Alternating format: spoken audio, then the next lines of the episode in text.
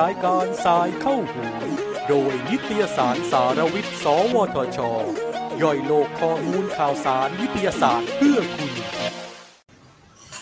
สวัสดีครับ ขอต้อนรับทุกท่านเข้าสู่พอดแคสต์รายการสายเข้าหู โดยนิตยสารสารวิทย์ สวทช นะครับ ซึ่งครั้งนี้เนี่ยเป็น EP ที่ 43 ในชื่อตอนว่างานวิจัยจากฟ้า ศึกษาจักรวาลผ่านกล้องเจมส์เว็บนะครับ โดยผมทัดพงศ์ตุลยานนท์เป็นผู้ดำเนินรายการพูดคุยในวันนี้ครับ กล้องโทรทัศน์อวกาศเจมส์เว็บหรือ James Webb Space Telescope JWST ก็เป็นกล้องโทรทัศน์อวกาศที่ถูกพัฒนาขึ้นโดย NASA องค์การอวกาศยุโรป ESA และองค์การอวกาศแคนาดาหรือ CSA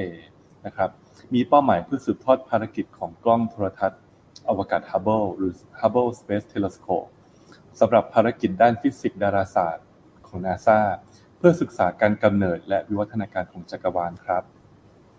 นิตยสารสารวิทย์โดยสพชในครั้งนี้ได้รับเกียรติจาก 2 นักดาราศาสตร์คนไทย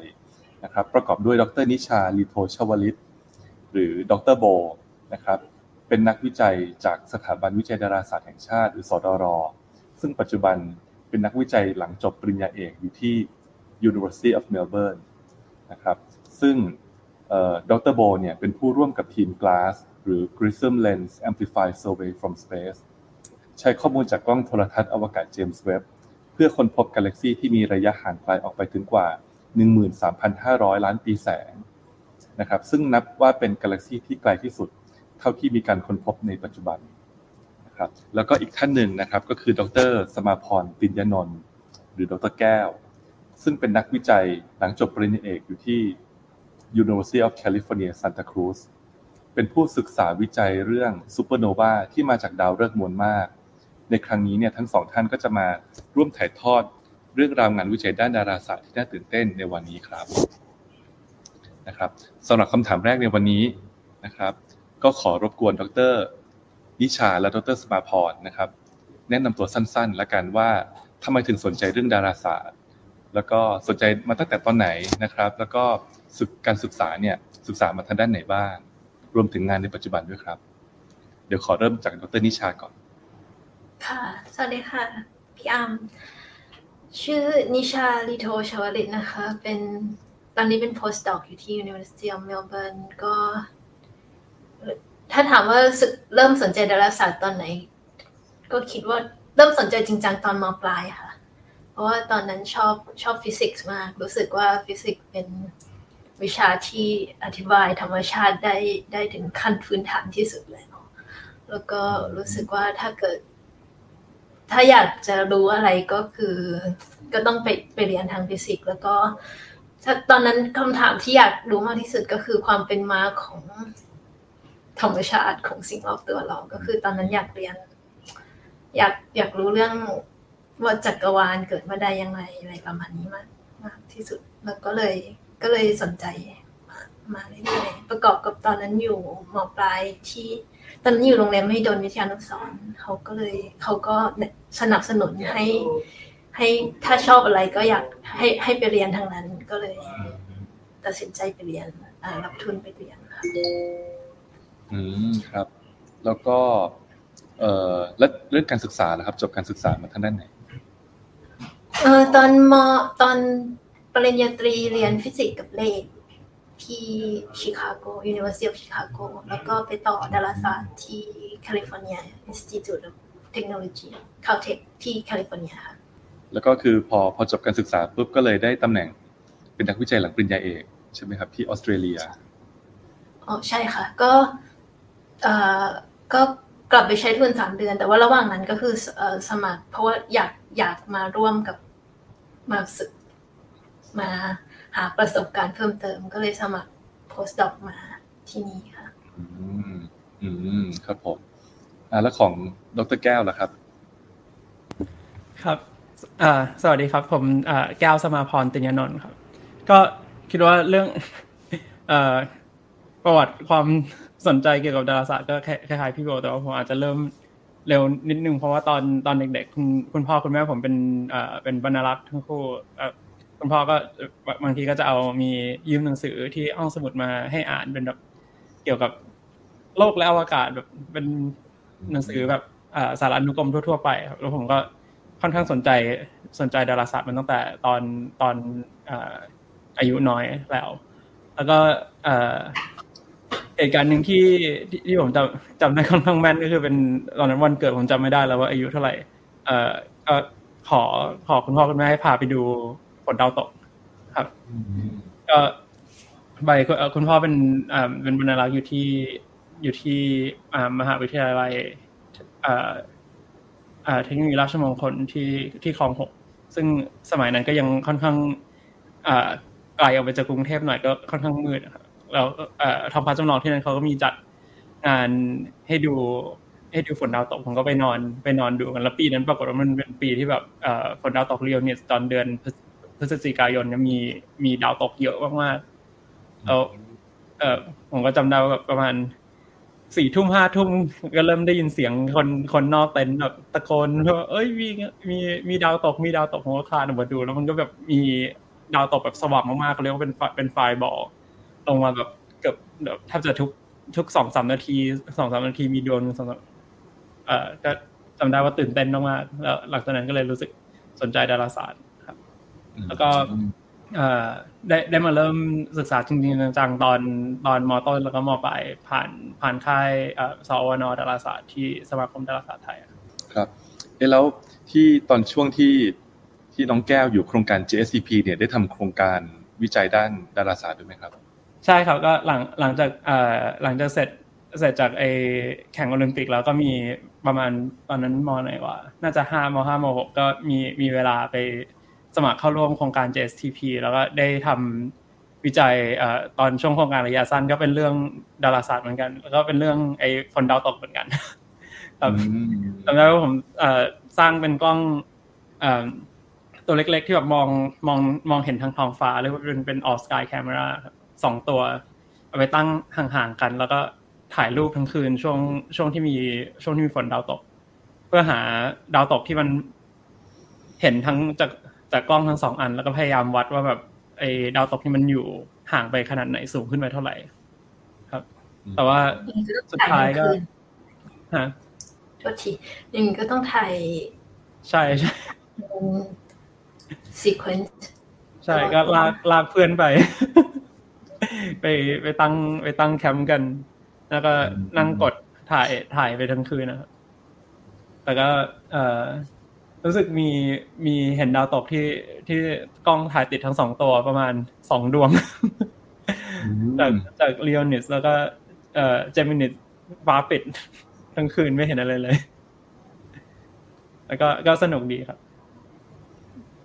แล้วพอหลังหลังจาก JCP ก็ได้ได้รับทุนจากจากโอลิมปิกมาเรียนต่อที่ที่สหรัฐอเมริกาก็ผมเรียนปตรีฟิสิกส์ ที่ Harvey Mudd College อยู่อยู่ที่ Claremont แคลิฟอร์เนียแล้วหลังจากหลังจากจบสี่ปีอ่าระหว่างนั้นก็มีมีโอกาสได้ทำอ่าได้ทำวิจัยช่วงช่วงอ่าช่วงพักฤดูร้อนครับแล้วก็พอหลังจากนั้นก็ได้อ่าไปเรียนเรียนต่อปอเอกที่ที่คาลเทคที่เดียวกับที่เดียวกับพี่วออ๋อครับ แล้วก็หลังจากจบการศึกษาเนี่ยทั้งน้องแก้วน้องโบก็จะได้ทำงานที่เดียวกันก็คือที่สดรนะครับ ที่นาริตที่เชียงใหม่ ครับ ตอนนี้เป็นแผนอ๋ออีกประมาณสี่ห้าเดือนอ๋อครับผมนะครับอ่าโอเคนะครับ ก็ขอบคุณมากนะครับ ที่เล่าเรื่องราวปลอดความเป็นมาให้ฟังนะครับ ทีนี้มาถึงคำถามต่อไปนะครับ ที่เราจะคุยกัน อยากทราบนิยามความหมายของดาราศาสตร์กับว่าคืออะไรนะครับ ช่วยกันตอบได้เลยครับ การศึกษาทุกอย่างของพี่นะ ศึกษาทุกอย่างที่อยู่นอกโลกบรรยายปรากฏ แล้วจริงๆก็โลกมันมาอย่างไรด้วยอืมครับ ของของแก้วมีอะไรเสริมไหมครับ ครับก็ผมขอก๊อปปี้คำนิยามของของนาซาไอแผนกแผนกฟิสิกส์ดาราศาสตร์คือเขาบอกว่าไอเป้าหมายของนาซาในการศึกษาดาราศาสตร์มีมีสามอย่างอย่างแรกก็คือเพื่อ เออเขาอยากรู้ว่าเราเรามาจากไหน แล้วก็อย่างที่สองก็คืออยากรู้ว่า ไออวกาศรอบๆตัวเราเนี่ยแล้วก็ธรรมชาติทุกอย่างเนี่ยมันทำงานยังไง แล้วก็สุดท้ายก็คือเราอยู่ตัวคนเดียวหรือเปล่า หรือว่าในในจักรวาลมีสิ่งมีชีวิตอย่างอื่นอยู่ด้วยสรุปก็คือเหมือนเหมือนที่บอกครับคือศึกษาทุกสิ่งทุกอย่างที่ที่อยู่รอบตัวเรา ครับขอบคุณมากนะครับ ทีนี้ต่อมานะครับ เรื่องการทำงานวิจัยด้านดาราศาสตร์นะครับ มีวิธีการอย่างไรแล้วก็เกิดประโยชน์อะไรบ้างครับแก้วตอบก่อนไหม ได้ได้ก็เอ่อผมผมเป็นนักดาราศาสตร์ด้านเขาเรียกเป็นเป็นนักดาราศาสตร์สังเกตการหรือว่าเป็นเป็น observational astronomy ก็คือเอ่อข้อแตกต่างของดาราศาสตร์กับวิทยาศาสตร์สาขาอื่น ๆ คือสิ่งที่เราศึกษาในดาราศาสตร์เนี่ยเราเราไปยุ่งกับมันไม่ได้ใช่ไหมครับเพราะทุกอย่างมันอยู่ไกลมาก แล้วก็สเกลทุกอย่างมันใหญ่มากพวกวัตถุทางดาราศาสตร์ที่เราส่องเห็นบางทีก็ มีอุณหภูมิที่สูงกว่าทุกสิ่งทุกอย่างที่เรามีบนโลก มีความความกดดันสูง ความกดดันต่ำมีมีคุณสมบัติทางฟิสิกส์ทางเคมีที่แบบที่แบบเรามีที่แบบเราไม่มีบนโลกใช่ไหมครับเพราะฉะนั้นไอเป้าหมายของของดาราศาสตร์สังเกตการเนี่ยก็คือเราพยายามหาวิธีส่องดูไอวัตถุพวกเนี้ยในในใน ในช่วงคลื่นต่างๆ ใช้เทคนิคต่างๆ ที่ไม่เหมือนกันเนี่ย เพื่อพยายามศึกษาว่าไอไอสิ่งที่เราเห็นเนี่ยมันคือมันคืออะไรมันทำงานยังไง ครับ อันนี้ก็คือคือวิธีการศึกษาทางทางดาราศาสตร์สังเกตการคือวันก่อนคิดว่าก็เพิ่งคิดเรื่องนี้เหมือนกันแต่ก็สรุปได้ว่าเท่าที่คิดออกมาเนี่ยก็คือ นักดาราศาสตร์น่าจะมีสามสามหลักอย่างคือหนึ่งนักสังเกตการ สองเป็น data scientist สามเป็นนักสร้างอุปกรณ์ ก็คือ คือเราสังเกตการ เพราะว่าเราเหมือนที่แกบอกคือเราไปทำอะไรกับมันไม่ได้ ในในลักษณะเนี่ยไปไปทำอะไรกับวัตถุที่เราศึกษาไม่ได้แล้วได้แต่ดู ลักษณะนี้ก็คงจะคล้ายๆกับพวกนักโบราณคดี คิดว่านะก็คือได้แต่ดูแล้วก็ศึกษาว่าเอามาปฏิติดประต่อเรื่องราวสอง เป็น Data Scientist เพราะว่า Data ที่เรามีคือค่อนข้างจะจำกัด เราก็จะต้องเป็นนักขุดนักขุด Data แล้วก็ทำอย่างไรให้มันแปลผลให้มันตรงกับความเป็นจริงที่สุด แล้วอันที่สามก็คือที่บอกเป็นนักสร้างอุปกรณ์ก็คือเวลาเราศึกษาอะไร แล้วเราอุปกรณ์ที่เรามีเนี่ย มันไม่ได้ดันใจ มันยัง Data ที่เราเรายังอยากได้ Data มากกว่านี้เราเราก็จะเป็นนักดาราศาสตร์ก็จะมักจะเป็น ผู้บุกเบิกอุปกรณ์ชนิดใหม่ ๆ เพราะว่าเรามีความจำเป็นต้องใช้ก็อย่างเจมส์เว็บก็เป็นเป็นผลของความอยากรู้อยากเห็นในธรรมชาติ จริง ๆ น่าสนใจมากเลยนะครับ ที่บอกว่าเป็นนักเอ่ออะไรนะแบบศึกนักประวัติศาสตร์ใช่ไหมครับ เพราะว่ากว่าสิ่งที่เกิดขึ้นจะมาถึงโลกให้เรา observe ได้เนี่ย มันก็ผ่านไปนานมากแล้ว ใช่ไหมครับใช่ คือแบบเรามองย้อนไปยังอดีตเพราะเราไม่สามารถติดตามกาแล็กซีหรือหรือดาวดวงหนึ่งตั้งแต่เกิดจนตายได้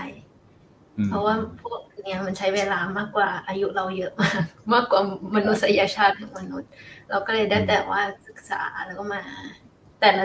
แต่ละที่แต่ละเหมือนแต่ละชั้นหินในโบราณคดีแล้วก็มาเรียบเรียงกัน อืมครับผม ครับ ทีนี้อยากให้รบกวนอธิบายให้กับผู้ฟัง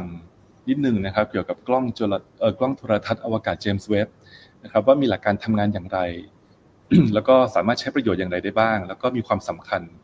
ต่อการศึกษาจักรวาลของเรายังไงครับเออหรือพี่เริ่มก่อนนะที่เหลือให้แก้วสิพี่บอกมีสไลด์โชว์ป่ะอันนี้น่าจะมีมีแต่เดี๋ยวเล่าไปก่อนก็ได้ก็คือหลักหลักหลัก ใหญ่ๆ ของกล้องเจมเวฟเลย ข้อข้อข้อเด่นของมันคือ มีสองอย่างหนึ่งมันใหญ่ ใหญ่มาก น่าจะเป็นกล้องที่กล้องที่ใหญ่ที่สุดในในอวกาศแล้วหกเมตร ซึ่งความใหญ่เนี่ยมีมีผลมาก เพราะว่าเราจะต้องสิ่งที่เราอยากศึกษา มันสว่างน้อยมากๆน้อยแบบ น้อยกว่าที่ตาเรามองเห็นเป็นประมาณร้อยล้านล้านเท่าไหร่นะไม่ออกเท่าไหร่สักประมาณน่าจะเห็นสิบสิบกำลังเท่าไหร่ดีน่าจะร้อยล้านล้านเท่าประมาณนี้นะคะ ก็เลยเอ่อต้องมีเหมือนมีหน้าหน้ากล้องใหญ่ ๆ เพื่อที่จะได้เก็บเก็บโฟตอนทุกเม็ดที่มันมาถึง แล้วก็อย่างที่สองเลยก็คือมันมองเห็นในย่านคลื่นอินฟราเรดซึ่งกว่าจะทำให้มัน รับแสงคลื่นเนี่ยได้ กล้องจะต้องวิเศษมาคือต้องทำงานที่อุณหภูมิต่ำมากๆ ซึ่งใช้วิศวกรรมเยอะมาก กว่าจะทำให้มันสำเร็จได้ ยี่สิบปี แก้วเสริมไหมอ่าแล้วก็ด้วยด้วยความที่กล้องเอ่อ JWST เนี่ยทำงานในช่วงคลื่นอินฟราเรดเป็นเป็นเอ่อเอ่อเป็นสาเหตุที่ทำให้เราต้องส่งไอ้กล้องโทรทรรศน์เนี่ยออกไปเอ่อ ออกไปในอวกาศ แล้วก็ไม่ใช่แค่ออกไปโคจรรอบโลกใกล้ๆเหมือนกล้องฮับเบิลแต่ว่าเราต้องส่งมันออกไปไกลมากๆ อันนี้คือไปที่จุดที่เราเรียกว่าเป็นเป็น Lagrange two point นี่คือเป็นจุดที่ไอ้แรงโน้มถ่วงกับแรงเหวี่ยงของไอวงโคจรโลกกับดวงอาทิตย์มันมันอ่คานกันพอดีก็คือ เป็นจุดที่ไอ้ยานอวกาศไปไปอยู่ไปอยู่นิ่งๆได้ ซึ่งมันอยู่ห่างออกไปไกลมากๆ จนทำให้แบบ กล้อง JWST เนี่ยเราไม่สามารถส่งนักเอ่อนักบินอวกาศ หรือว่าส่งส่งเอ่ออุปกรณ์อะไรขึ้นไปเปลี่ยนเพื่อขึ้นไปซ่อมได้ อย่างตอนตอนที่ Hubble ส่งส่งขึ้นไปตอนปี 1990ก็คือเอ่อคนพบว่ามีมีข้อผิดพลาดในในเอ่อในในออปติกของกล้องในระบบทัศนศาสตร์ของกล้องทำให้ภาพมันออกมาไม่ชัดฮะแต่ว่าตอน Hubble เนี่ยมันอยู่ในวงโคจรรอบโลกเขาก็นาซาก็ส่งนักบินอวกาศขึ้นไปกับ เอกับกระสวยอวกาศขึ้นไปซ่อมได้ แต่สาเหตุหนึ่งที่ทำให้กล้องเจมส์เว็บเนี่ยทำใช้เวลายาวนานมากๆในการสร้างก็เพราะว่าเขารู้ว่าถ้าส่งออกไปแล้วมีมีอะไรใช้ไม่ได้เนี่ยมันซ่อมไม่ได้อืมก็เลยต้องเออเขาเลยต้องแบบพยายามแบบแบบทำให้แน่ใจจริง ๆ ว่าแบบทุกทุกทุกสิ่งทุกอย่างในไอสองสามร้อยเอ่อส่วนที่ที่ที่ต้องที่ต้องเอ่อที่ต้อง deploy อะมันไม่มีอะไรเสียครับ แล้วก็สาเหตุที่เราที่ทำให้เราต้องส่งยานอวกาศออกไปไกลมากๆ แล้วก็ออกไปจากชั้นชั้นบรรยากาศของโลกเนี่ยเพราะว่าชั้นบรรยากาศโลกดูดซับแสงในช่วงคลื่นอินฟราเรดดีมากๆ แล้วก็อันนี้ก็เป็นเป็นสาเหตุหนึ่งที่ที่ทำให้ที่ที่ทำให้เกิดปรากฏการณ์โลกร้อนด้วยเพราะว่าคาร์บอนไดออกไซด์ในชั้นบรรยากาศเนี่ยมันดูดดูดแสงในช่วงคลื่นอินฟราเรดเยอะมากๆ แล้วก็คาร์บอนไดออกไซด์แล้วก็น้ำแล้วก็มีพวกมีเทนในชั้นบรรยากาศ ถ้าเกิดเราส่องอ ดาวหรือว่าซูเปอร์โนวาหรือแกาแล็กซี่หรืออะไรก็ตามเนี่ยจากบนโลกในช่วงคลื่นอินฟราเรดเนี่ยเราจะเห็นเลยว่าแบบเอ่อแสงมันจะเป็นมีสว่างสว่างสว่างแล้วก็ปุ๊บหายไปเลย ในช่วงในช่วงคืนที่ที่แบบมีมีเอ่อมีเส้นสเปกตรัมของน้ำหรือว่าของคาร์บอนไดออกไซด์ครับ ก็เลยเป็นเป็นสาเหตุหลัก ๆ ที่ทำให้เราต้องส่งเอ่อกล้องเจมส์เอ่อเจมส์เว็บเนี่ยออกไปไกล เพราะว่า 6.5 เมตรเนี่ยไอขนาดเส้นผ่านศูนย์กลางกล้องของเอ่อกล้องของเจมส์เว็บเนี่ยก็คือใหญ่มากใหญ่ใหญ่กว่าฮับเบิลเอ่อประมาณเอ่อสามเท่าเพราะฮับเบิลสองสองจุดสี่เมตร ก็ประมาณสองสองเท่าครึ่งประมาณนั้นนะแต่ว่ามันก็มีกล้องโทรทรรศน์บนบนโลกเนี่ยที่ใหญ่กว่า ที่ใหญ่กว่าเจมส์เว็บหลายที่มีกล้อง8เมตร หลายหลายอันมีกล้อง10เมตร หลายอัน แต่ว่าถ้าเกิดในช่วงคลื่นอินฟราเรดเนี่ยความความไวแสงเทียบกันไม่ได้เลยจริงๆ ถ้าเกิดสมมุติว่าเราส่องใช้ส่องบนโลกนะ ก็ในในคลื่นอินฟราเรดก็จะเหมือนกับว่าเราเกือบคล้ายๆกับเราดูดาวด้วยตาเปล่าตอนตอนพระอาทิตย์เกือบขึ้นแล้วเลยพระอาทิตย์ขึ้นเลยประมาณนั้นก็คือจะมองไม่เห็น อืมอืมอืมครับ แล้วก็ที่สงสัยอยู่อย่างหนึ่งครับ คืออินฟราเรดเนี่ยเป็นคลื่นความร้อนใช่ไหมเป็นช่วงช่วงนั้นใช่ไหมครับ ทีนี้เนี่ยทำไมคลื่นความร้อนถึงสามารถมาไกลได้ถึงจากดาวดวงอื่นถึงพื้นโลกครับคลื่นความร้อนอันนี้ก็คือเป็นมันก็คือเป็นคลื่นแสงเหมือนกับแสงที่เรามองเห็น แต่ว่าแค่เป็นคลื่นที่ความยาวคลื่น เยอะมากยาวกว่าคลื่นที่ตาเรามองเห็น แล้วทีนี้ที่เราเรียกว่าคลื่นความร้อน เพราะว่า เพราะว่าวัตถุที่ที่มีความร้อน จริง ๆ วัตถุ ทุกวัตถุก็คือเปล่งแสงในสักช่วงคลื่นหนึ่งอยู่แล้ว แต่ว่าอืมเป็นเป็นช่วงคลื่นที่เหมือนกับว่าตัวเราอุณหภูมิสิ่งรอบรอบตัวเราจะปล่อยแสง ก็คงเนี่ยเป็นสาเหตุที่เรียกว่าคลื่นความร้อน แต่จริง ๆ ก็คือเป็นคลื่นแสงเหมือนกัน แค่เป็นแสงที่ที่ที่ตาเรามองไม่เห็นอืมก็อันนี้ก็เป็นอีกอีกสาเหตุหนึ่งที่ทำให้เอ่อเจมส์เว็บต้องมีไอไอ sunshield ครับไอไอ้เกราะกัน กันแสงดวงอาทิตย์กับแสงจากโลก เพราะว่าปัญหาหลักของของกล้องโทรทรรศน์บนโลกก็คือ ในช่วงคลื่นอินฟราเรดก็คือ กล้องโทรทรรศน์ของเราเนี่ยสว่างกว่าดาวแบบหลายพันเท่า เพราะมันมันมันเป็นช่วงคลื่นในช่วงคลื่นความร้อนที่ที่พี่โบพูดถึงเนี่ยครับในตัวตัวกล้องของเราเนี่ยก็สว่างกว่าดาว เยอะมากชั้นบรรยากาศของเราก็ก็นอกจากมันจะดูดแสงแล้วมันก็เปล่งแสงออกมาด้วย ในช่วงคลื่นอินฟราเรดเจมส์เดี๋ยวเดี๋ยวพอพอพอพูดถึงไอไอวัตถุที่ผมจะจะใช้กล้องเจเนอเรซีสองหาเดี๋ยวจะเอ่อเปรียบเปรียบเทียบให้ให้ฟังได้ว่าก็แบบจากบนโลกกับกับกับจากเจมส์จะต่างกันยังไงบ้างใช่เจมส์มันต้องทำทำงานที่อุณหภูมิสลบสองร้อยห้าสิบลบสองร้อยหกสิบองศาโอ้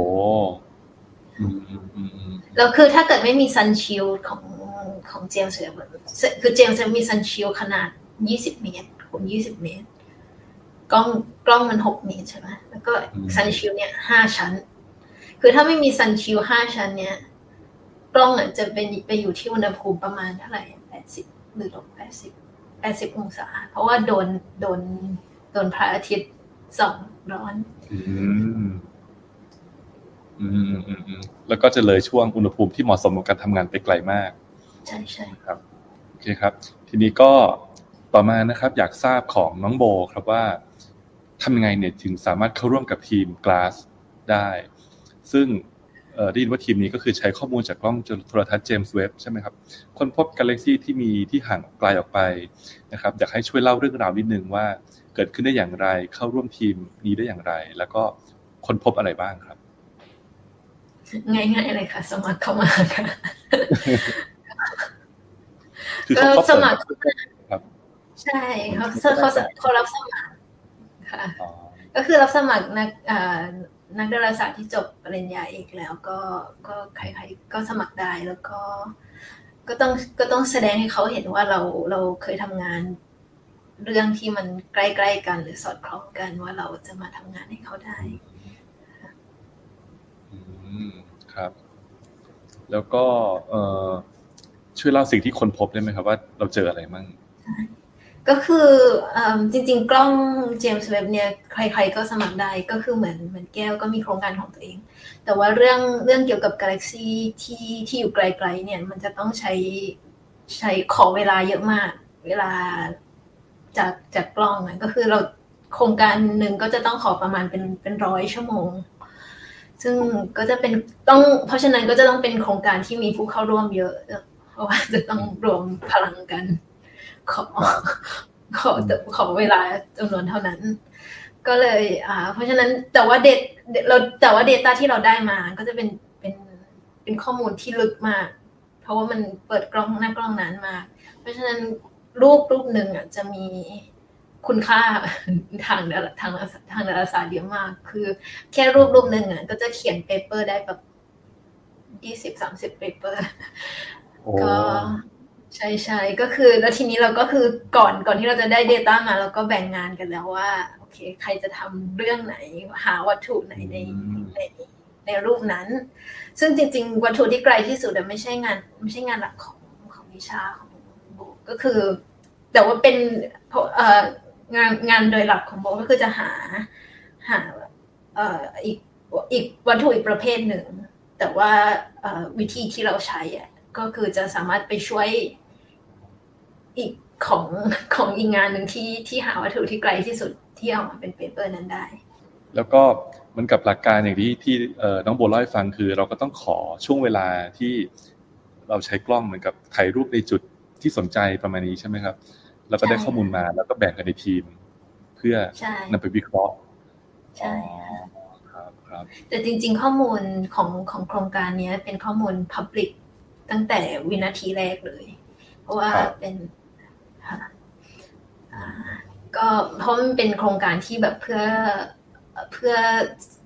โชว์ power ของกล้อง โชว์ความสามารถของกล้อง เขาก็เลยเลือกเลือกเป็นหนึ่งในเรื่องที่ที่เขาเลือกมาว่าเป็นเป็นชุดข้อมูลแรกที่จะเปิดเผยอืมได้ครับ น่าสนใจมากเลยครับ ทีนี้ของ น้องแก้วนะครับ ได้ศึกษาวิจัยเรื่องซูเปอร์โนวานะครับ ที่มาจากดาวฤกษ์มวลมากใช่ไหมครับ อยากรบกวนเล่าให้ฟังนิดนึงสิครับ เกี่ยวกับเรื่องนี้ครับก็ซูเปอร์โนวาก็คือปรากฏการณ์ที่เกิดขึ้นเวลาดาวดาวฤกษ์มวลมากเนี่ยมันตายแล้วมันก็ระเบิดขึ้นมาครับเอ่อที่ที่ต้องอบอกว่ามันเป็นมาจากดาวฤกษ์มวลมากเนี่ยเพราะว่าซูเปอร์โนวามีสองประเภทประเภทหนึ่งมาจากดาวฤกษ์มวลมวลประมาณเท่าเท่าดวงอาทิตย์ เรียกว่าเป็นหลังจากที่ดาวฤกษ์เหมือนดวงอาทิตย์เนี่ยตายไปแล้ว มันจะกลายไปเป็นวัตถุที่เรียกว่าเป็นดาวแคระขาว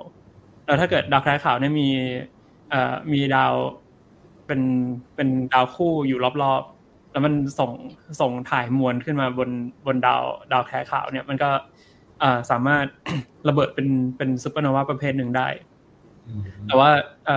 เอซูเปอร์โนวาที่ผมศึกษาเป็นอีกประเภทหนึ่ง อันนี้มาจากดาวฤกษ์ที่มวลมากกว่าประมาณแปดเท่าของดวงอาทิตย์ พอดาวฤกษ์พวกนี้ตายเนี่ยมันจะมีไอแกนตรงกลางเนี่ยมันจะเป็นเอ่อจะเป็นเหล็ก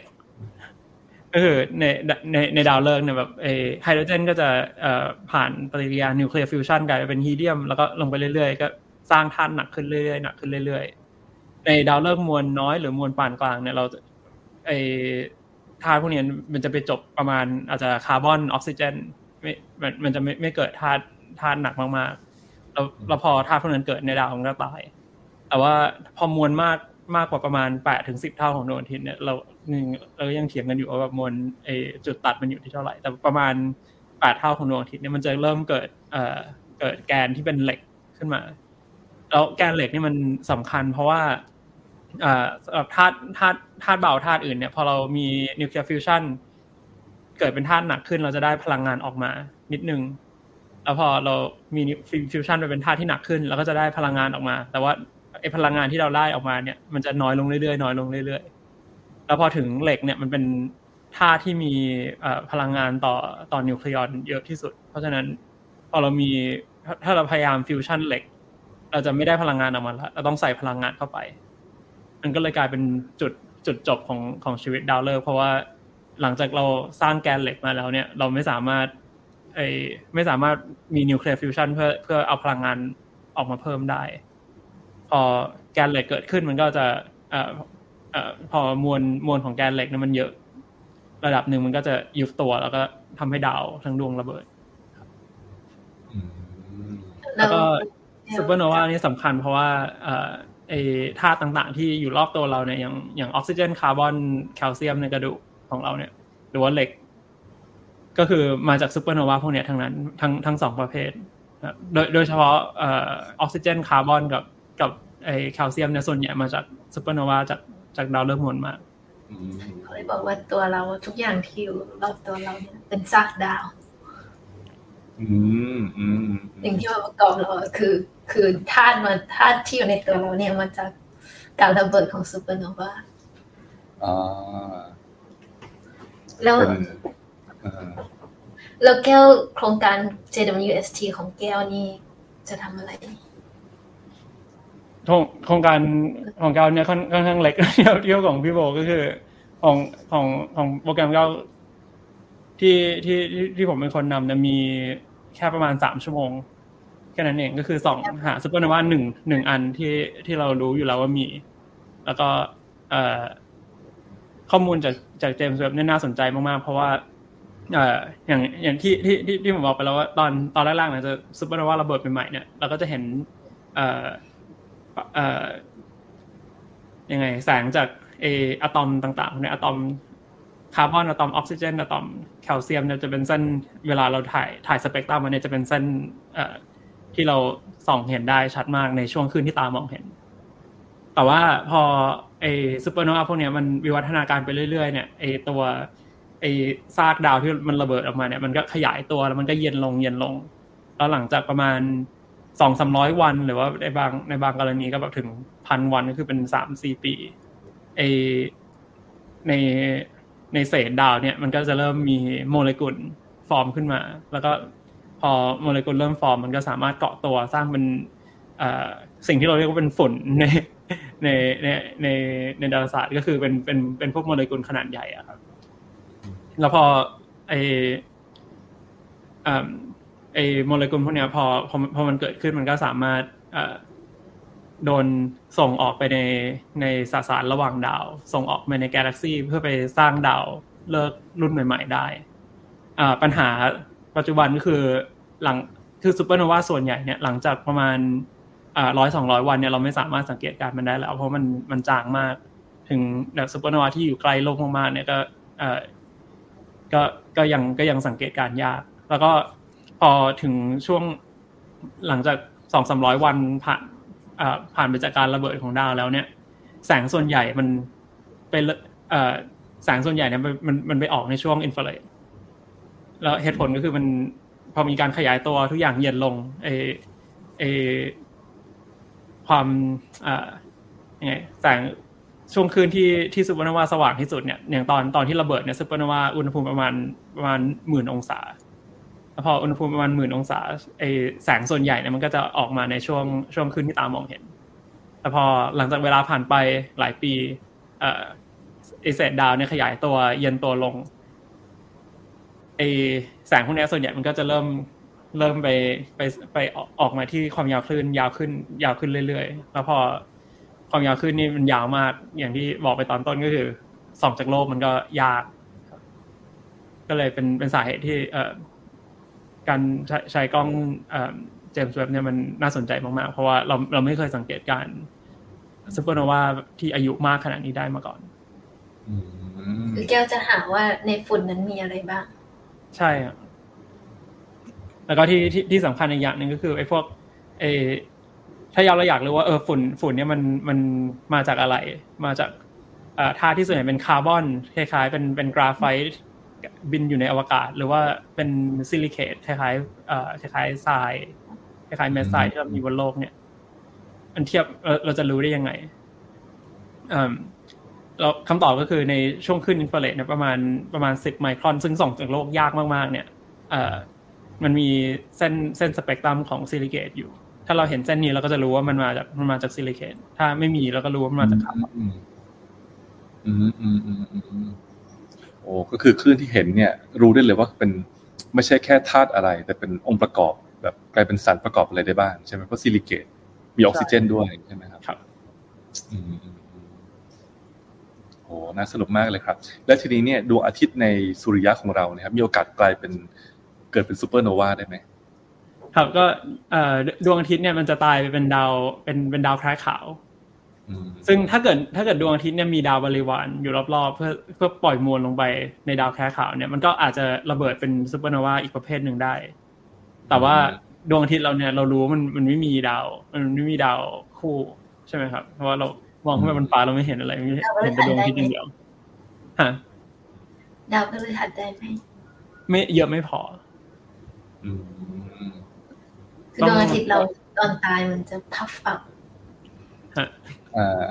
เคยอ่านหนังสือมาเหมือนกันว่ามันจะใหญ่ขึ้นแล้วก็หดเล็กลงใช่ไหมครับใช่ใช่ใช่ก็โอเคถ้าถ้าอาจอาจมีโอกาสแบบ โอกาสคงน้อยมากๆก็คือ ถ้าเกิดมีดาวฤกษ์อีกดวงหนึ่งมาแบบแบบในในในทางช้างเผือกแบบแบบโคจรแบบ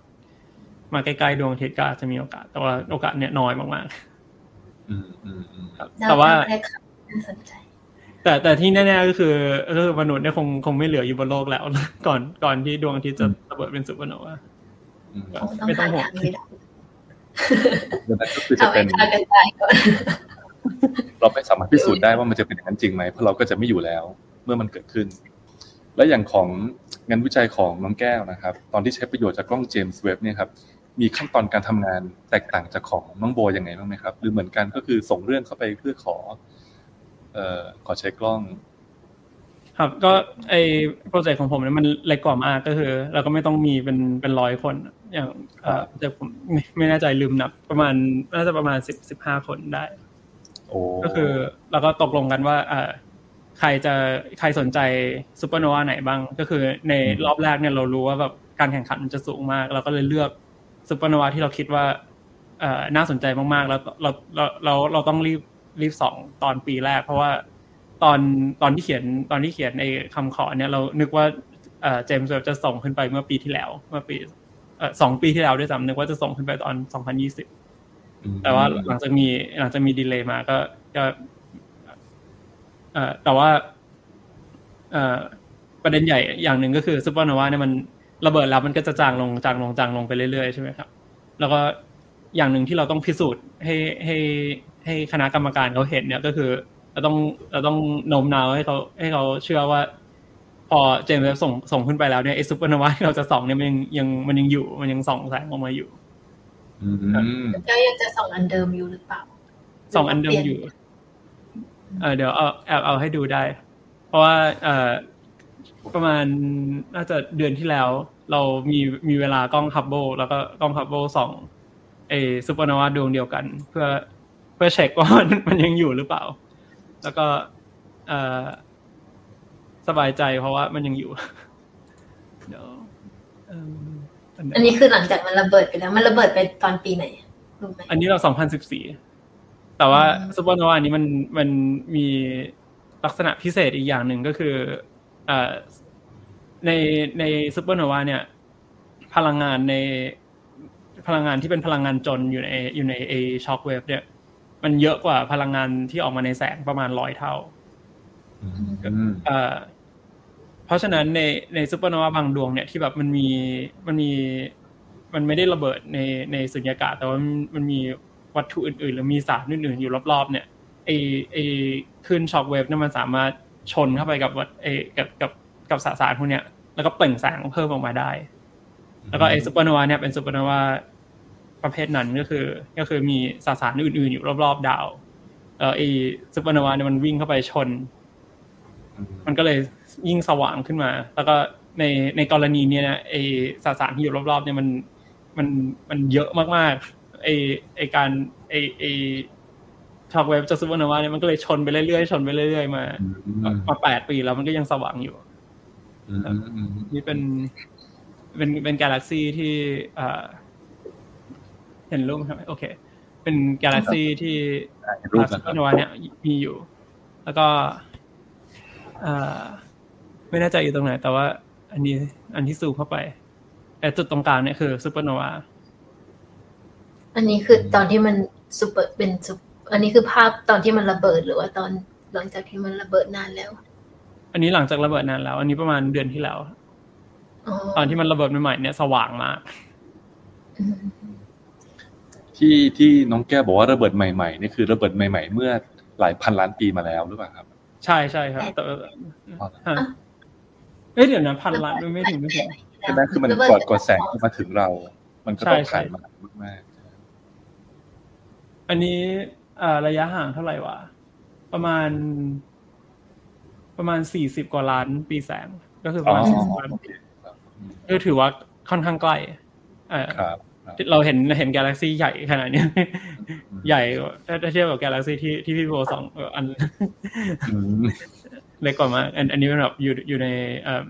อยู่ในจักรวาลที่เราเรียกว่าเป็นเป็นจักรวาลท้องถิ่นเป็น local universe ครับ แล้วคือพอพอเห็นจุดขาวๆที่มีแสงเนี่ยรู้เลยไหมว่าเป็นเป็นซูเปอร์โนวา มันมันจะต่างกับดาวอย่างอื่นยังไงอ่าเราต้องเอาอ่าอุปกรณ์ที่เราเป็นเป็นสเปกโทรกราฟส่อง ส่องขึ้นไปอะเราไม่แน่ใจเอ้ยโปรแกรมพี่โบมีมีสเปกตรัมปะหรือว่าหรือว่าส่วนใหญ่เป็นรูโปรปแกรมหลักแต่ในมีมีโอเค ก็คือเอ่อจุดเด่นอีกอย่างหนึ่งของกล้องของกล้องเจมส์เว็บเทียบกับฮับเบิลเนี่ยก็คือมันมี spectrograph เยอะมากๆแล้ว spectrograph เนี่ยเป็นเป็นอุปกรณ์หลักของนักดาราศาสตร์เพราะว่า พอเราถ่ายรูปมาเนี่ยเราก็อ่าสามารถเปลี่ยนฟิลเตอร์ได้ แล้วก็รู้รู้แค่ว่าเอ่อ สีคร่าวๆมันเป็นยังไงบ้าง เราอาจจะรู้ว่าแบบเออดาวดวงนี้หรือว่าซูเปอร์โนวาอันนี้เนี่ยมันสีแสงออกมาสั่งสีสีน้ำเงินเยอะกว่าสีเหลืองหรือว่าเยอะกว่าสีแดง แต่ว่าถ้าเราอยากรู้ไอ้คุณสมบัติของของไอ้ธาตุต่างๆ ที่อยู่ในดาวหรือว่าอยู่ในซูเปอร์โนวาเนี่ยเราต้องทำถ่ายสเปกตรัมของของวัตถุอืมแล้วก็เอ่อเจมส์เว็บเนี่ยมีมี spectrograph ที่แบบที่แบบ แรงแรงแบบคุณภาพสูงมากๆประประสิทธิภาพสูงมากๆในช่วงช่วงคลื่นทั้งอินฟราเรดใกล้แล้วก็อินฟราเรดไกลก็คืออสามารถส่องได้จากหนึ่งไมครอนหนึ่งยี่สิบกว่าไมครอนอืมแล้วก็เอ่อส่วนใหญ่เนี่ยเราก็ถ้าเราใช้อุปกรณ์ประเภทเนี้ยบนโลกก็ได้ส่องไปส่องไปที่ซูเปอร์โนวาใหม่ๆ แล้วก็จะเห็นเอแสงเส้นยึกยักบนเอ่อบนบนข้อมูลบนข้อมูลเรา เราเอ่อ จากการวิเคราะห์ไอไอข้อมูลสเปกตรัมเนี่ยเราก็สามารถรู้ได้ว่า อันนี้เป็นซูเปอร์โนวาหรือเป็นวัตถุอื่นอืมหลักๆก็คือเราก็จะดูจากเอ่อดูจากธาตุว่าดูจากเส้นว่าแบบมันมีธาตุอะไรบ้าง แล้วก็ดูจากเอ่อดูจากเอิ่มความความเร็วของของของเออวัตถุที่มันกระเด็นออกมา เพราะอย่างอย่างบนดาวเนี่ยเออ เส้นมันก็จะขยายออกมาจากการหมุนตัวของดาวใช่ไหมครับ ซึ่งความเร็วพวกเนี้ยมันก็จะแค่ประมาณไม่เกินแบบห้าอาจจะประมาณห้าสิบกิโลเมตรต่อวินาที มันก็จะไอเส้นสเปกตรัมมันก็จะกว้างขึ้นไม่มาก แต่ว่าในซูเปอร์โนวาเนี่ยดาวมันระเบิดทั้งดวงเออไอความเร็วที่สสารกระจายออกมาเนี่ยประมาณประมาณหมื่นกิโลเมตรต่อต่อวินาที เพราะฉะนั้นเวลาเส้นสเปกตรัมที่เราส่องเห็นเนี่ยมันก็จะกว้างมากๆ มันก็จะครับมันก็จะส่องไปแล้ว เห็นเห็นแล้วเราก็รู้เลยว่า อันเนี้ยคือ คือซูเปอร์โนวาอืมอืมอืมครับ ก็จริง ๆ เนี่ย ตอนนี้เราก็ได้เห็นตัวอย่างรูปของน้องแก้วเนาะที่ถ่ายมานะครับอันนี้จากขตังบน้องนะไม่ใช่ ยังไม่ใช่ของเจมส์เรายังไม่ใช่จากนั้นใช่ไหมครับ ยังไม่ใช่เจมส์ครับของน้องโบมีอะไรมาโชว์บ้างไหมมาแข่งกันหน่อย มี มีสไลด์หนึ่งจะให้ดูความวิเศษของเจมส์เว็บอันเนี้ยคือพล็อตอ่า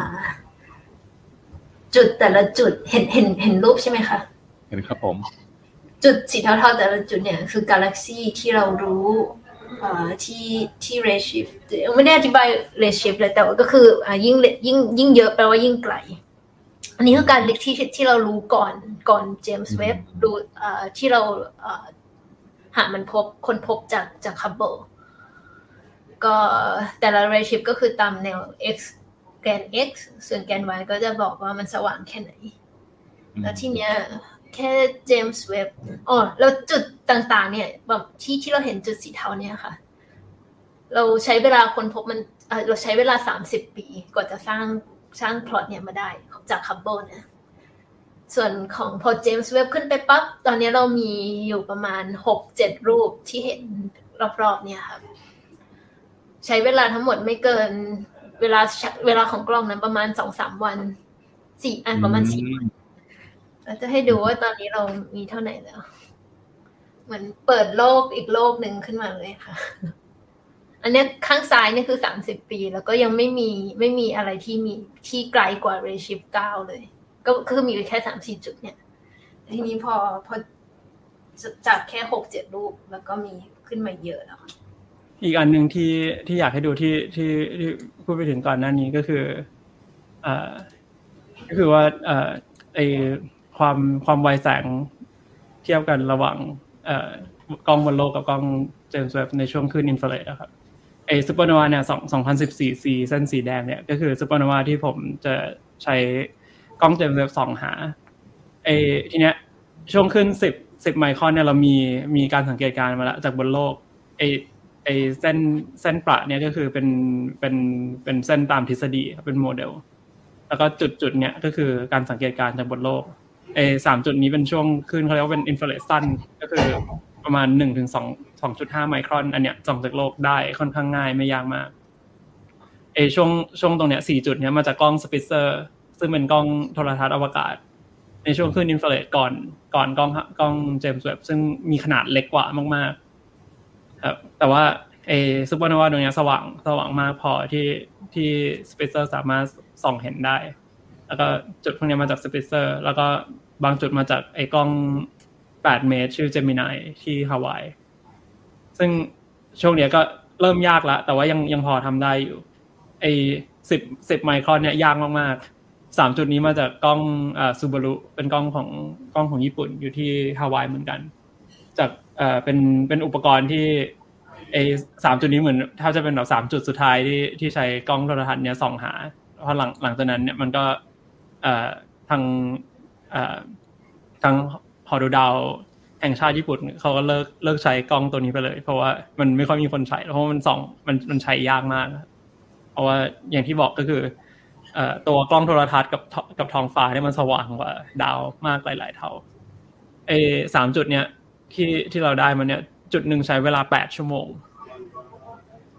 ก็คือครึ่งคืนนะครับ ใช้กล้องเนี้ยส่องส่องไปที่จุดเดียวบนท้องฟ้าครึ่งคืนก็จะก็จะวัดความสว่างมาได้เนี่ยสามเอ่อมาได้หนึ่งจุด แล้วก็หลังเอสองจุดนี้ก็คืออีกครึ่งคืนกับอีกครึ่งคืนเอ่อสำหรับเจมส์เว็บเนี่ยเราสามารถ ถ่ายเป็นไม่ไม่ใช่แค่เป็นจุดเออจุดพวกนี้คือมาจากมาจากเอ่อมาจากรูปภาพอะครับแต่ว่าเจมส์เว็บเนี่ยเราสามารถเก็บสเปกตรัมได้เลยจากจากหนึ่งไมครอนเนี่ยไปถึงยี่สิบไมครอนก็คือประมาณแถวเนี้ยทั้งหมดเนี่ยใช้เวลาเวลาถ่ายบนกล้องเนี่ยแค่ประมาณยี่สิบนาที ก็คือแบบความความความไวแสงเนี่ยมันเทียบกันไม่ได้เลยจริง ๆ แล้วก็สเปกตรัมแถวสิบไมครอนจากบนพื้นโลกเนี่ยคือ แบบไม่มีโอกาสเลย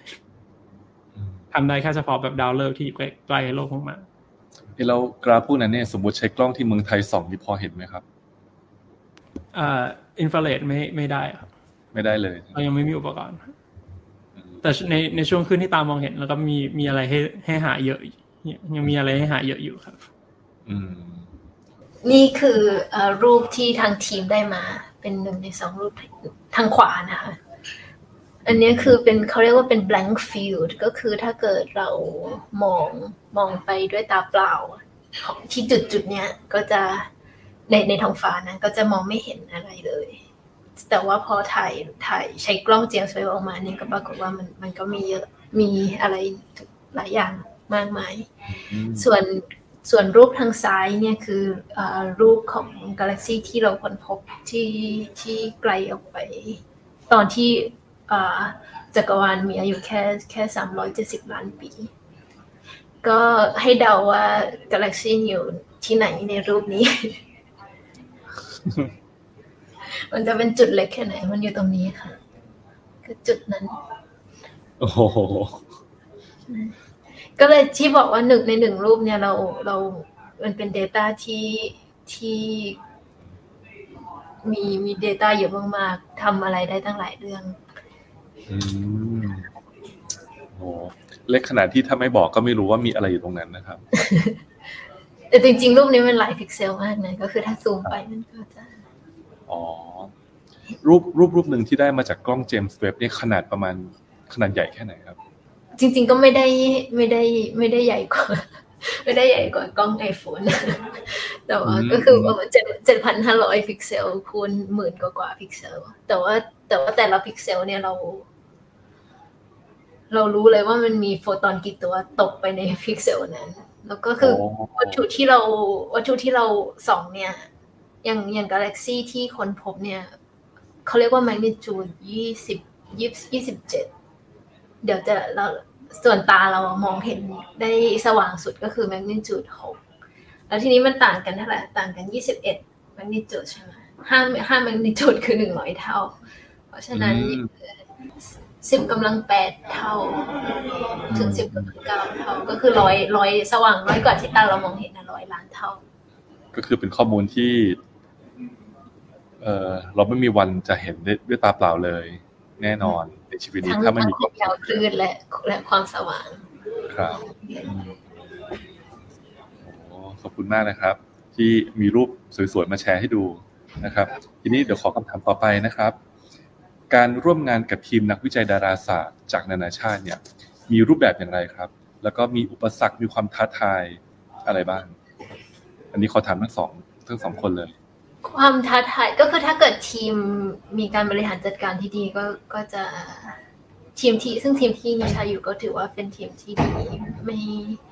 มีมีแต่ข้อดี ก็ข้อเสียนี้คือ ข้อเสียอย่างเดียวก็คือ เวลาหาเวลาประชุมยากแค่นั้นอืมอืม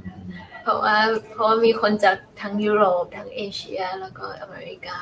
ก็จะหาข้อมูลอ๋ยาอกมากใช่เวลาแต่ที่ทุกคนยังตื่นอยู่ใช่ในเวลาเดียวกันยากใช่ไหมแล้วก็อ่าก็คือเป็นเนื่องจากเป็นโครงการใหญ่ก็จะต้องมีการแบ่งแบ่งงานกันว่าใครใครจะทำเรื่องไหนก็อาจจะถ้าเกิดบริหารจัดการไม่ดีก็อาจจะมี ความไม่พอใจเกิดขึ้นได้ แต่ว่าทีมที่อยู่นี้คือพวกอ่าพวกหัวหน้าโครงการเขาเป็นคนจัดการได้ดี ก็มีการพูดคุยกัน ที่ทุกฝ่าย happyครับครับก็ของของแก้วก็คล้ายๆกันนะครับ ก็คือ มันก็ขึ้นอยู่กับการการบริหารจัดการอย่างอย่างอย่างโปรเจกต์เอ่อโปรเจกต์ เจเนเวซีของแก้วมันเล็กพอที่ที่แบบเราไม่ไม่ต้องมีเอ่อยังไงอะแบบโครงสร้างบริหารเป็นทางการมาก ส่วนใหญ่ก็คือแค่แค่ส่งอีเมลหากันเพราะมันแค่ไม่กี่คน แล้วก็ของพี่ส่งอีเมลแล้วก็เอ่อแล้วก็เอ่อนอกนอกจากไอ้นอกจากไอ้โปรแกรมนี้แล้วเนี่ยมันก็มีอีกอีกสองสามโปรแกรมที่เป็นที่เป็นเอ่อเกี่ยวกับซูเปอร์โนวาเหมือนกัน แล้วก็แล้วก็คุยกันคุยกันตั้งแต่แรกว่าแบบใครจะเอ่อ ใครจะเป็นคนนำโครงการไหน แล้วก็จะเขียนกี่กี่เอ่อกี่ proposal ดี เพราะว่ามันก็เราสามารถเขียนอันใหญ่อันหนึ่งที่แบบมีซูเปอร์โนวาแบบเป็นสิบยี่สิบอันได้ แต่ว่าถ้าเกิดเราทำแบบนั้นถ้าเกิดอันนั้นไม่ได้คือไม่มีใครได้เลยอ๋อสุดท้ายก็เลยตัดตัดสินใจว่าแบบเอ่อเขียนแยกกันระหว่างซูเปอร์โนวาหลาย ๆประเภทเนี่ยก็อืมเขียนแยกกันเป็นเป็นสามสี่ proposal แล้วสุดท้ายว่าดีก็คือก็คือทุกอันมันมันเล็ก แล้วก็เขียนเขียนกันดีหมดก็คือ ก็ก็เลยทุกอันได้หมดอืมอืมอืมอืมคือโชคดีสำหรับรอบแรกเพราะว่าการแข่งขันมันสูงมากครับแต่ว่าเอ่อคีย์ก็คือต้องต้องคุยกันคุยกันให้รู้เรื่องตั้งแต่แรกว่าใครจะใครจะทำอันไหน จะได้ไม่ต้องมาทะเลาะกันทีหลัง อืมครับ แล้วแล้วโครงการทั้งหลายนี่คือต้องต้องใช้เงินด้วยไหมครับ หรือแค่แค่ส่งข้อเสนอเข้าไป เป็นกลับกันก็คือพอพอส่งข้อเสนอไปเนี่ยเขา ถ้าถ้าเกิดเราได้เวลาเนี่ยเขาให้เงินด้วยครับอ๋อแต่ว่าต้องเป็นต้องมีนักวิจัยจากอเมริกอเมริกาอ่าก็คืออันนี้เป็นเงินมาเงินวิจัยมาจากนาซาก็คือถ้าเกิดครับเอ่อเรามีนักวิจัยจากนะจากจากสถาบันวิจัยในในสหรัฐหรือว่ามหาลัยในสหรัฐเนี่ยนักวิจัยพวกนั้นก็สามารถของบประมาณได้อืมเขาก็จะจ่ายจ่ายให้ได้ทุกทุกอย่างอะได้แบบซื้อคอมพิวเตอร์มาเอ่อ วิเคราะห์ข้อมูลหรือว่าจ่ายจ่ายเงินเดือน จ่ายเงินค่าจ้างเอ่อค่าจ้างนักวิจัย ค่าจ้างนักเรียนต่อเอกอะไรพวกนี้ได้ได้ทุกอย่างอืมนี่นี่คือการลงทุนของของอเมริกาอืมครับคือครับแค่กล้องนี่ก็สิบล้านสิบล้านเหรียญซึ่งไม่มีแพลน B นะ ถ้าเกิดจริงก็เจ๊ง แต่เขาต้องมั่นใจว่ามันไม่จริงแล้วก็อืมแต่จริงๆเอ่อคิดว่าหลักหลักที่เขาอยาก คือคิดว่า astronomy น่าจะเป็นผลพลอยได้ แต่ว่าหลักใหญ่ ๆ ที่เขาที่ที่มาที่ตัวรัฐบาลต้องการน่าจะเป็นเทคโนโลยีของกล้องในการสร้างความรู้ทางวิศวกรรมมากกว่าคือซึ่งพัอันฒนั้นนาก็เทคได้โนโลยีขึ้นมาเพื่อสร้างอันนี้ แต่เทคโนโลยีเหล่านั้นก็จะใช้ในงานอื่นได้ด้วย ใช่ใช่ใช่เทคโนโลยีทางทหารหลายอย่างเลยครับเริ่มมาจากดาราศาสตร์อ๋อครับ พวกกล้องอินฟราเรดอย่างเงี้ยที่เราต้องอืมซึ่งมันน่าเศร้านะ ที่ทหารใช้ส่องเวลาไปตอนกลางคืนครับเริ่มต้นมาจากดาราศาสตร์ก็ไอจริงๆ เทคโนโลยีใหญ่อันหนึ่งที่มาจากกล้องเจมส์เว็บเนี่ยก็คือไอไอตัวเอ่อตัวเซนเซอร์รับแสงนะครับ เมื่อเมื่อก่อนเซนเซอร์รับแสงในช่วงอินฟราเรดไกลที่แบบดีที่สุดมีขนาดแบบแค่ เอ่อ เท่าไหร่แบบล้านพิกเซลหนึ่งพันคูณหนึ่งพันแต่ว่าจากจากจากโครงการไอ JWC เนี่ยไอ้บริษัทที่ที่ทำที่ทำตัวรับแสงเนี่ยสามารถพัฒนาชิปรุ่นใหม่มาได้ ซึ่งเป็นสองพันคูณสองพันก็คือสี่ล้านพิกเซลต่อต่ออัน แล้วในในในกล้อง Webb ก็มีมีชิปเนี่ยอยู่อยู่เยอะมากๆ แล้วก็เอ่อราคาก็ยังยังสูงอยู่ นี่ก็เป็นสาสาเหตุหนึ่งที่ทำให้แบบเอ่อนอกสหรัฐกับนอกยุโรปมันมีดาราศาสตร์อินฟราเรดหน่อยเพราะว่าไออุปกรณ์พวกเนี้ยรัฐบาลอเมริกาถือว่าเป็นเป็นเป็นความลับทางทหารเพราะว่าจะอืมอืมจำกัดการส่งออก ครับครับอืมอืมอืมก็ตอนนี้เราก็เห็น เออครับแล้วไอราคาก็เนี่ยครับ เท่าไหร่นะสิบหมื่นล้านปะเป็นบิลเลียนดอลลาร์ ต่อชิปนะครับอ๋อไม่ไม่ไม่อันนี้คือในโปรแกรมโปรแกรมทางทางโปรแกรมอะครับอ๋ออ๋ออ๋ออ๋อเอเจมส์แบบราคาสุดท้ายคือหนึ่งหมื่นล้านเหรียญครับเยอะมากครับ ก็เราก็ได้เห็นแล้วนะครับ ว่าต่างประเทศเนี่ยเขามีลักษณะการทำงานอย่างไรนะครับ ทีนี้อยากขอความรู้ได้วยว่าแล้วการทำงานวิจัยด้านดาราศาสตร์ในประเทศไทยครับ มีอุปสรรคอะไรบ้าง แล้วก็อุปกรณ์สำหรับการทำงานวิจัยสถานที่เนี่ย เพียงพอเหมือนอยู่ที่ต่างประเทศหรือเปล่า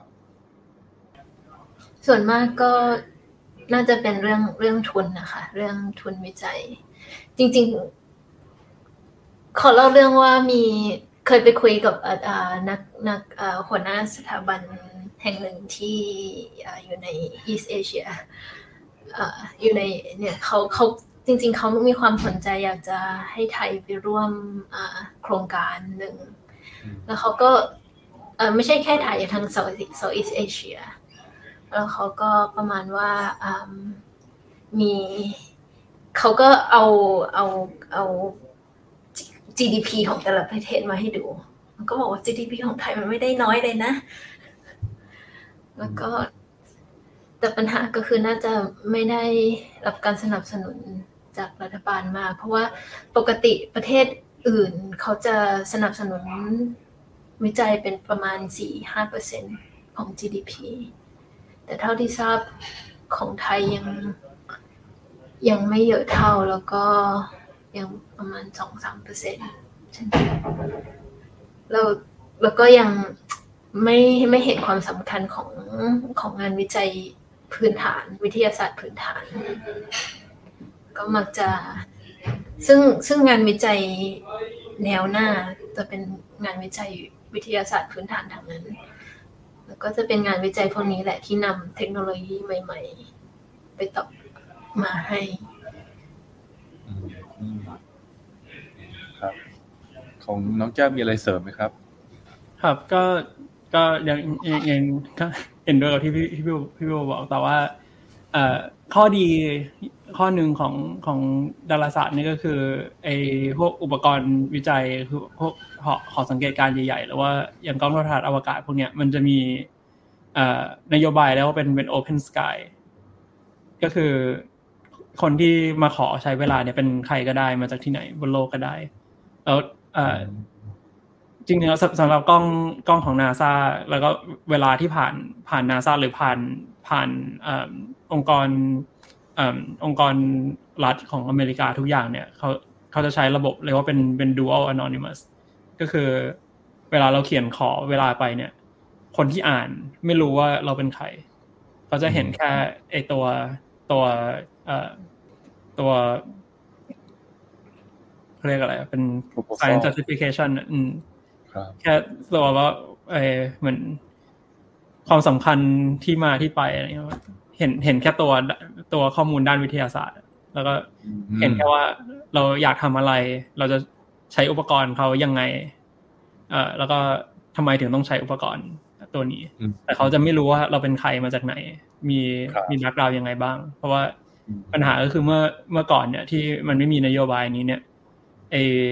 กล้องโทรทัศน์ไอ้เวลากล้องโทรทัศน์ใหญ่ๆเนี่ยก็จะไปไปที่เดิม ไปหากลุ่มเดิมตลอด เพราะว่าเพ ราะว่าพอคณะกรรมการอ่านก็จะบอกว่าอ๋อกลุ่มนี้เคยเคยใช้กล้องตัวนี้ทำงานนี้งานนี้ละ เพราะฉะนั้นเขามีประสบการณ์เขาสามารถเอ่อสร้างผลงานมาใหม่ ๆ ได้เอ่อพออีด้วยด้วยนโยบายพวกนี้เนี่ยมันก็พวกนักวิจัยเด็ก ๆ อย่างอย่างรุ่นอย่างรุ่นพี่โบรุ่นผมเนี่ยก็จะมีโอกาสน้อยมากที่จะได้เวลากล้องโทรทัศน์ใหญ่ๆแต่พอหลังจากที่เขาเปลี่ยนมาเป็นระบบเอ่อ dual anonymous ที่แบบคนคนอ่านไม่รู้ว่าใครเขียน คนเขียนไม่รู้ว่าใครอ่านเนี่ย มันกลายเป็นว่าทำให้แบบโอกาสจากเอ่อจากกลุ่มที่ไม่ไม่ได้มีไม่ได้เคยมีประสบการณ์ใช้กล้องเยอะ ๆ มาก่อนโอกาสจากนักวิจัยรุ่นใหม่ๆโอกาสจากนักวิจัยที่มาจากกลุ่มที่อาจจะไม่ไม่ได้ยังไงไม่ไม่แบบเขาเรียกอะไรกลุ่มที่เป็นเป็น minority อะครับ ที่แบบอาจจะเป็น นักวิจัยผู้หญิง นักวิจัยผู้หญิงที่มาจากแบบแบบประเทศที่ไม่ใช่ไม่ใช่เป็นคนขาวเนี่ยก็จะมีโอกาสได้เวลาเยอะขึ้นมากๆเมื่อเทียบกับเมื่อเทียบกับเมื่อก่อนครับ ครับ แล้วก็อันนี้ก็คือก็คือมีมีประโยชน์กับนักดาราศาสตร์ นักดาราศาสตร์จากไทยด้วย เพราะว่าเราก็สามารถเอ่อจากนั่งนั่งอยู่ที่ออฟฟิศเราจากไทยแล้วก็สามารถเขียนขอเวลากล้องโทรทัศน์พวกนี้ได้น่าสนใจมากเลยครับ แล้วก็ทีนี้พอพอขอเข้าไปเนี่ยครับ แล้วสุดท้ายเขาจะรู้ไหมว่าโครงการอันไหนเป็นของใคร หรือว่าก็ยังอนอนิมัสต่อไป สุดท้ายหลังหลังจากที่พอพอเขาโอเคแล้วว่าเออโครงการเนี้ยเขาจะให้ให้เวลาเขาก็จะเปิดเปิดให้เราอ่านว่าแบบอ่าโครงการนี้มาจากมาจากมาจากใครมีมีมีใครอยู่ในโครงการบ้าง แล้วก็ส่วนใหญ่คือเราก็จะดูแค่เพื่อเช็คว่าอ๋อโอเค คนนี้เราคนนี้เราเคยเห็นงานมาก่อน คนนี้โอเค อันนี้โอเคแล้วก็ส่วนใหญ่ก็คือเอ่อหลังจากหลังจากหลังจากเปิดชื่อดูเนี่ยมันก็จะมีมีโอกาสให้สามารถให้สามารถ เอ่อเหมือน เอ่อประท้วงทักท้วงได้ว่าแบบเอ้ยกลุ่มนี้มาจากไหนไม่รู้เอ่ออะไรอย่างเงี้ยครับ แต่ว่าที่ที่ทราบมาคือในในประวัติศาสตร์ที่ทำมาเนี่ยก็ไม่ไม่เคย ไม่เคยมีกรณีนั้นเกิดขึ้นก็คือ ทุกครั้งก็คือคนเห็นชื่อแล้วก็โอเค ตลอด อืม ครับขอบคุณมากเลยนะครับ ทีนี้ก็อีกคำถามหนึ่งนะครับ คืออยากทราบเป้าหมายการทำงานวิจัยด้านดาราศาสตร์ของทั้งสองคนเลยนะครับ ว่าโกของเราคืออะไรครับเอาขอน้องโบก่อนไหมครับโกมีแค่ตอนนี้มีอย่างเดียวเลยค่ะ อยากทำงานวิจัยที่มีคุณภาพต่อไปเรื่อยๆซึ่งแต่ว่า ในระหว่างทางก็คือก็คงจะกก็คงจะต้องสร้างสร้างนักวิจัยรุ่นใหม่ๆหรือส่งจริงๆก็คืออยากปั้นเด็กนะคะแล้วก็ส่งส่งให้เขาไปไกลที่สุดเท่าที่เขาทำได้ แต่ก็คือโกหลักๆก็คือทำงานวิจัยที่มีคุณภาพต่อไป ครับ ของของเก้าหนึ่งที่ที่ผมสนใจอยากทำมากๆ เพราะก็คือเอ่อเอ่อ สร้างโครงการเพื่อติดตามซูเปอร์โนวาพวกเนี้ยในไทยเอ่อสาเหตุที่ทำให้มันเอ่อที่ทำให้ project นี้น่าสนใจ เพราะว่าเอ่อเมื่อก่อนเนี่ยสักประมาณสิบยี่สิบปีที่แล้วเนี่ยเราเจอซูเปอร์โนวาประมาณแบบปีละอาจจะร้อยดวง วิธีวิธีตั้งชื่อซูเปอร์โนวาเราเมื่อก่อนก็คือเราก็ใช้ชื่อปีอะครับ อย่างอย่างซูเปอร์โนวาที่ผมให้ดูเนี่ย2014 C ใช่ไหมครับก็คือมันก็เริ่มจาก2014 A แล้วก็ B C D E ไปเรื่อยๆแล้วพอถึง Z ก็กลับมา A A A B อืมสมัยเมื่อก่อนเนี่ยระบบนี้มันโอเค เพราะว่ามันเราเจอซูเปอร์โนวาน้อยมาก ปีหนึ่งก็ประมาณแค่อาจจะร้อยดวงใช่ไหมครับมันก็ขึ้นไปถึงไม่ไม่เยอะมาก แต่ว่าปีที่แล้วเนี่ย ไปจบที่แบบประมาณแบบ A A X Y เพราะว่าเราเจอซูเปอร์โนวาสมัยนี้เนี่ยคือปีหนึ่งเป็นเป็นหมื่นดวง ก็คือเจอทั้งคืนแบบคืนละเป็นสิบยี่สิบอัน อันใหม่ครับ ปัญหาก็คือที่ที่ที่พี่อาร์มถามตอนแรกว่าเออเรารู้ได้ไงว่าแบบไอ้ไอ้จุดใหม่ในกาแล็กซี่เนี่ยมันเป็นซูเปอร์โนวาคำตอบก็คือสำหรับไอ้ประมาณหมื่นหมื่นกว่าอันเนี่ยในหมื่นกว่าอันเนี่ยประมาณแบบถ้าแบบหลายพันอันเนี่ยเราไม่รู้เพราะว่า เราไม่มีเวลาไปไปไปไปส่องดูว่ามันว่ามันคือซูเปอร์โนวาหรือเปล่า แล้วก็เป็นซูเปอร์โนวาประเภทไหน เพราะเรามีเวลากล้องโทรทรรศน์ไม่พอ แล้วก็ ด้วยความที่เราอีกอีกอีกอันหนึ่งที่น่าสนใจคือด้วยความที่เราส่องเจอซูเปอร์โนวาเนี่ยเยอะมากๆ เราเริ่มเจอซูเปอร์โนวาที่แบบ เมื่อก่อนอาจจะเจอซูเปอร์โนวาหลังจากมันระเบิดไปแล้วเดือนหนึ่ง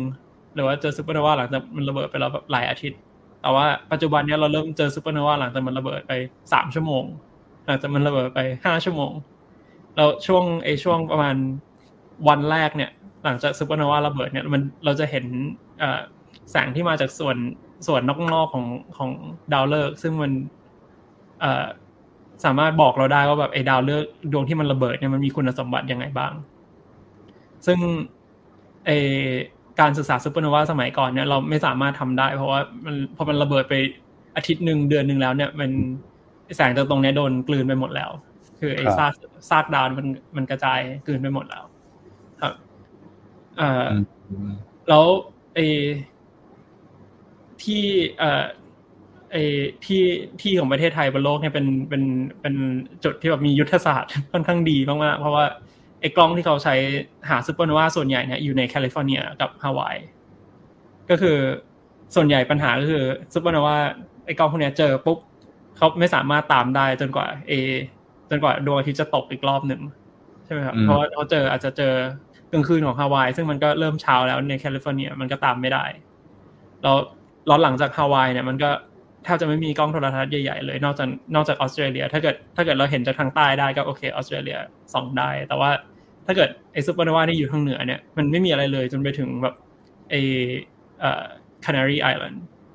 ในแอฟริกาก็คือต้องรอแบบรออาจจะหกชั่วโมงสิบชั่วโมงกว่าจะตามได้ แต่ว่าถ้าเกิดเราสามารถมีอุปกรณ์ในไทยที่สามารถทำงานวิจัยแบบนี้ได้เนี่ย ซึ่งอุปกรณ์พวกนี้ราคาค่อนข้างต่ำแล้วก็ เออเราสามารถเราสามารถสร้างเออสร้างได้ที่ไอหอดูดาวที่เรามีอยู่แล้วที่เชียงใหม่อะครับเราสามารถเริ่มติดตามซูเปอร์โนวาพวกเนี้ยได้เลยประมาณแค่ไม่กี่ชั่วโมง หลังจากที่มันถูกค้นพบก็คิดว่าเออเป็นเป็นเอ่อหัวข้อวิจัยที่ที่น่าสนใจมากอืมครับครับ ของน้องโบมีอะไรเสริมไหมครับ เห็นเปิดไมค์ไม่มีค่ะ อ๋อนะครับ โอเคครับ ขอบคุณครับ ทีนี้มาถึงข้อคำถามสุดท้ายแล้วนะครับ ของ episode นี้นะครับ ก็คือถ้าเกิดว่าเยาวชนไทยคนรุ่นใหม่เนี่ยที่สนใจงานวิจัยด้านดาราศาสตร์นะครับ อยากเลือกแนวทางการศึกษา ต้องเตรียมตัวอย่างไรบ้าง และก็มีโอกาสการทำงานอย่างไรได้บ้างครับ เตรียมตัวอย่างไรบ้าง สิ่งที่สำคัญที่สุดสองเรื่องคือหนึ่งคือ ประสบการณ์การวิจัย สองคือภาษาอังกฤษ ก็คือเวลาสมัครเข้ามหาวิทยาลัยอย่างที่พี่อ่านก็น่าจะทราบก็คือเขาจะดูประวัติดูเรซูเม่ครับว่าแล้วก็ใช้ใช้จดหมายแนะนำ recommendation letter อืมซึ่งเอ่อมันจะมีมันมีรูปแบบโครงการหนึ่งที่ที่โบเคยทราบมาของจีน ซึ่งมันน่าสนใจมากเลย ก็คือ อ่า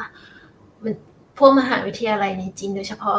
พวกเขาจะมีมหาลัย Science and Technology อะไรประมาณเนี้ยใช่ไหมเขาก็จะสนับสนุนเด็กปอตรีด้วยการให้ทุนประมาณปีละสิบยี่สิบคนสำหรับไปทำงานวิจัยช่วงซัมเมอร์ก็คือให้เงินมาประมาณ จริง ๆ ก็ไม่ได้เยอะประมาณแสนสองสามสองแสนต่อคนก็คือ โอเค แล้วแล้วอาจารย์ที่ที่มหาลัยจีนพวกเนี้ยเขาจะมี connection กับอาจารย์ที่เป็นผู้นำในโลกที่อเมริกาที่ออสเตรเลียอะไรอย่างนี้ เขาก็จะติดต่อไปว่า ฉันมีลูกศิษย์นะ แล้วก็มีเงินที่จะสามารถซัพพอร์ตลูกศิษย์ของฉันได้สองสามเดือนในในแคลิฟอร์เนียหรือในอะไรประมาณเนี้ยให้เอ่อคุณจะรับอ่าลูกศิษย์ของฉันไปฝึกงานไปทำงานวิจัยเล็กน้อยอะไรสักหนึ่ง sum หนึ่งหนึ่งพักหนึ่ง summer ได้ไหม แล้วก็ส่วนมากก็คืออะพวกอาจารย์พวกนี้เขาก็จะตอบรับกันหมดทั้งทั้งที่แบบเป็น top top ของโลกเลย แล้วนี่ก็เลยเป็นสาเหตุที่ทำให้เด็กจีนที่ถึงแม้จะเรียนอ่าเรียนป.ตรีจากจีน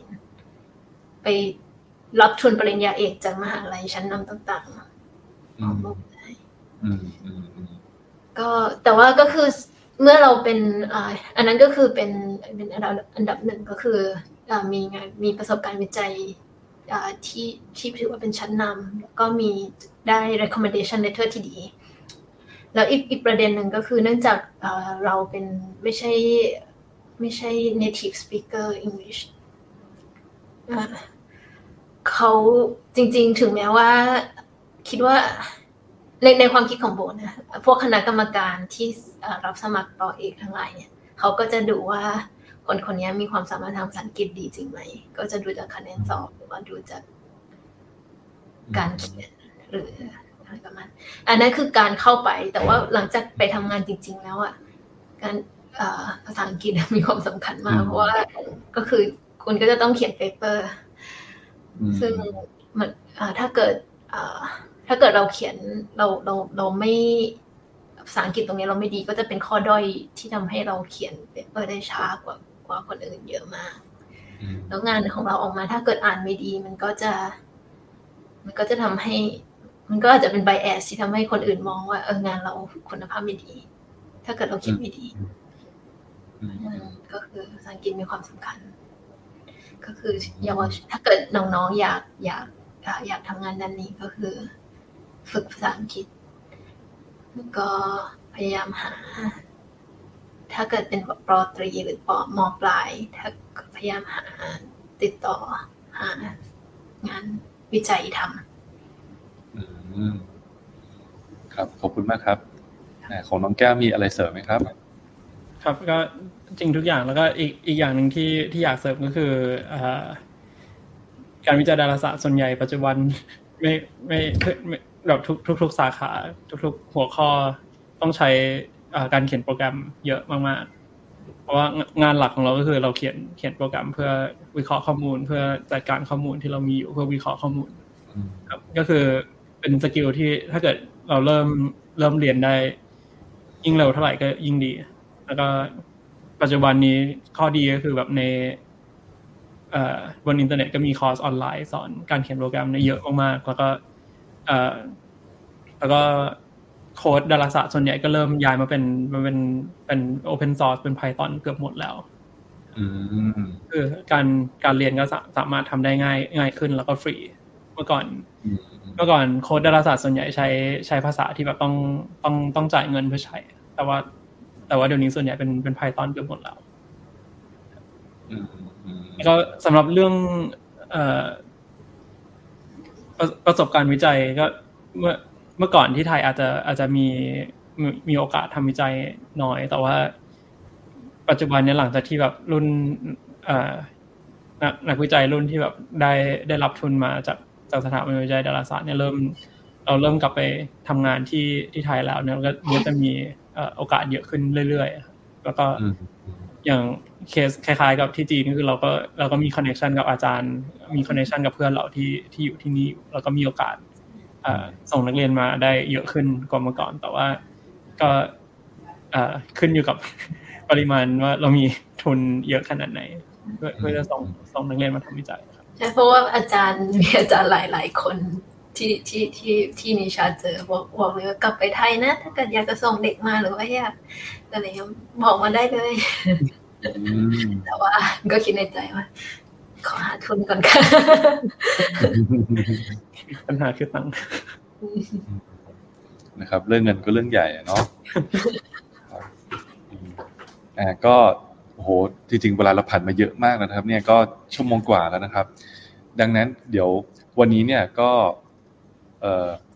ขอขอบคุณดรนิชานะครับ แล้วก็ดรสมาพรที่ได้มาร่วมพูดคุยนะครับถ่ายทอดเรื่องราวงานวิจัย ด้านดาราศาสตร์ที่น่าสนใจ แล้วก็น่าตื่นเต้นด้วยนะครับ ซึ่งเชื่อว่าต่อไปอนาคตเนี่ยในประเทศไทยเราก็จะได้เห็นผลงานของนักวิจัยทั้งสองท่านเนี่ยออกมาให้คนไทยภาคภูมิใจนะครับ ทีนี้ก็ต้องขอขอบคุณทุกท่านนะครับ ที่ได้ติดตามพอดแคสต์รายการสายข้อหู โดยนิตยสารสารวิทย์สปทชนะครับ แล้วก็กลับมาพบกับสาระความรู้วิทยาศาสตร์และเทคโนโลยีที่น่าสนใจได้ใหม่ในตอนหน้านะครับสำหรับตอนนี้นะครับ ก็ น้องแก้วน้องโบ แล้วก็ผมทัดพงศ์นะครับ ก็ต้องขอลาทุกท่านไปก่อนนะครับ สวัสดีครับ